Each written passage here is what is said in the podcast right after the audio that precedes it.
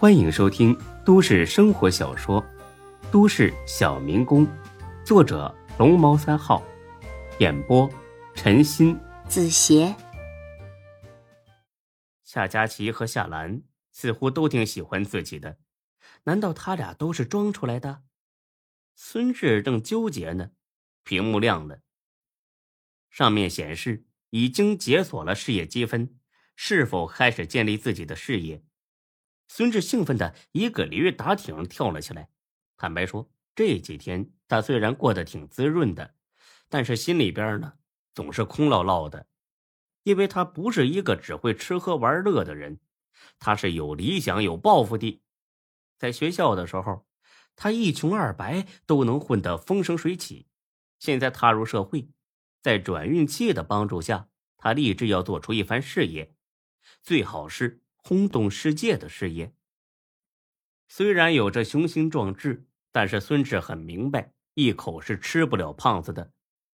万丈高楼平地起，任何的事业都是从无到有，从小到大。这些天儿呢，他一直在想自己可以做什么，但是始终没想出个眉目。这下好了，有转运器帮忙，省得自己多费脑子。犹豫片刻。他选择了开启事业积分，屏幕上出现了八个字：诚信、勤奋、创新、上进。孙志有点不明白了，什么意思呀？给自己上课来了？还是说只要做到这四点，事业就会慢慢的建立起来？他正想着呢，突然看到屏幕变成了粉红色，再仔细一看。剩下的一积分桃花运竟然自行消耗了，孙志有点不明白了。事业和桃花运是冲突的，不对吧？按常理来说，事业做得越好，桃花运就越旺才对呀。别的不说，那至少配个女秘书，来个办公室小激情啥的，那不算罕见吧？想了一阵也没想明白，他索性蒙头就开睡。昨天晚上在夏兰那儿，那就没咋睡好，干脆补一觉，睡醒了再慢慢琢磨。睡了没一会儿，电话来了。孙志抬头一看，刘永才。孙志睡眼惺忪的接了起来：“嗯，怎么了，才哥？这么快就搞定了？”只听刘永才在那边喊了一句：“孙志，救我！”这电话。就被别人夺了过去。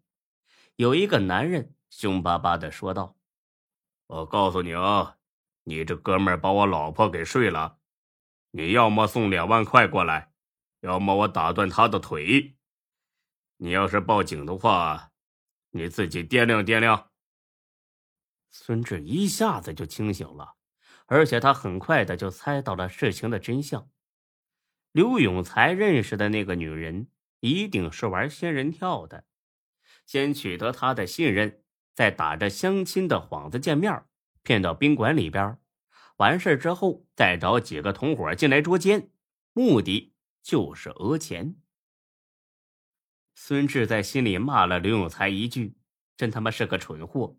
电视里边天天都有这种新闻，他还是一头扎进去了。事到如今，总不能见死不救，况且呢？他觉得这种事儿还蛮刺激的，毕竟是第一次遇上。跟夏兰呢打了回交道，孙志呢也学会玩心理战了。放你妈的狗臭屁！看不住自己老婆，你怪起别人来了？有能耐你就弄死他啊！要钱是吧？老子他妈一毛没有。电话那边听罢，明显是愣了。估计他们也没见过这么横的。不拿钱是吧？那可别怪哥几个不客气了。哎，你他妈废话真多！行行行，一万啊，要他妈就给你们送过去，不要拉倒，老子不稀罕管这么一回事儿。那人听见有钱拿，便答应了。那个，摇头路大华宾馆。你最好别耍花样，你懂的。孙志一听，头都大了。这个摇头路在这世上那可是大名鼎鼎，这条街上那清一色的都是小宾馆，而且是专门用来做仙人跳和大保健的小宾馆。换句话说呢，是痞子混混的集中地。让人纳闷的事儿，这公安局年年检查，这条街年年兴旺，想必这其中有些见不得人的勾当。挂了电话，孙志呢点了根烟，不去的话，刘永才一定会被揍成猪头三儿；去了的话，很可能他和刘永才呢都会被揍成猪头三儿。哎呀，去吧，怎么说也是一个屋檐底下住着。稍作考虑，孙志拿定了主意，打车来到了大华宾馆。进门一看，我去，这就不像啥正经地方，墙上贴满了各种限制级美女蜡图。大厅中间坐着三个描龙画凤的混混。我来赎人的。一听这话，这仨小混混马上围了过来。其中一个掏出电话，不知通知了谁。哟，果然挺横啊！一个人就来了。孙志瞟了他一眼，哼，就这么几个人，自己还能对付的。只要是把刘永才要出来脱身，并不难。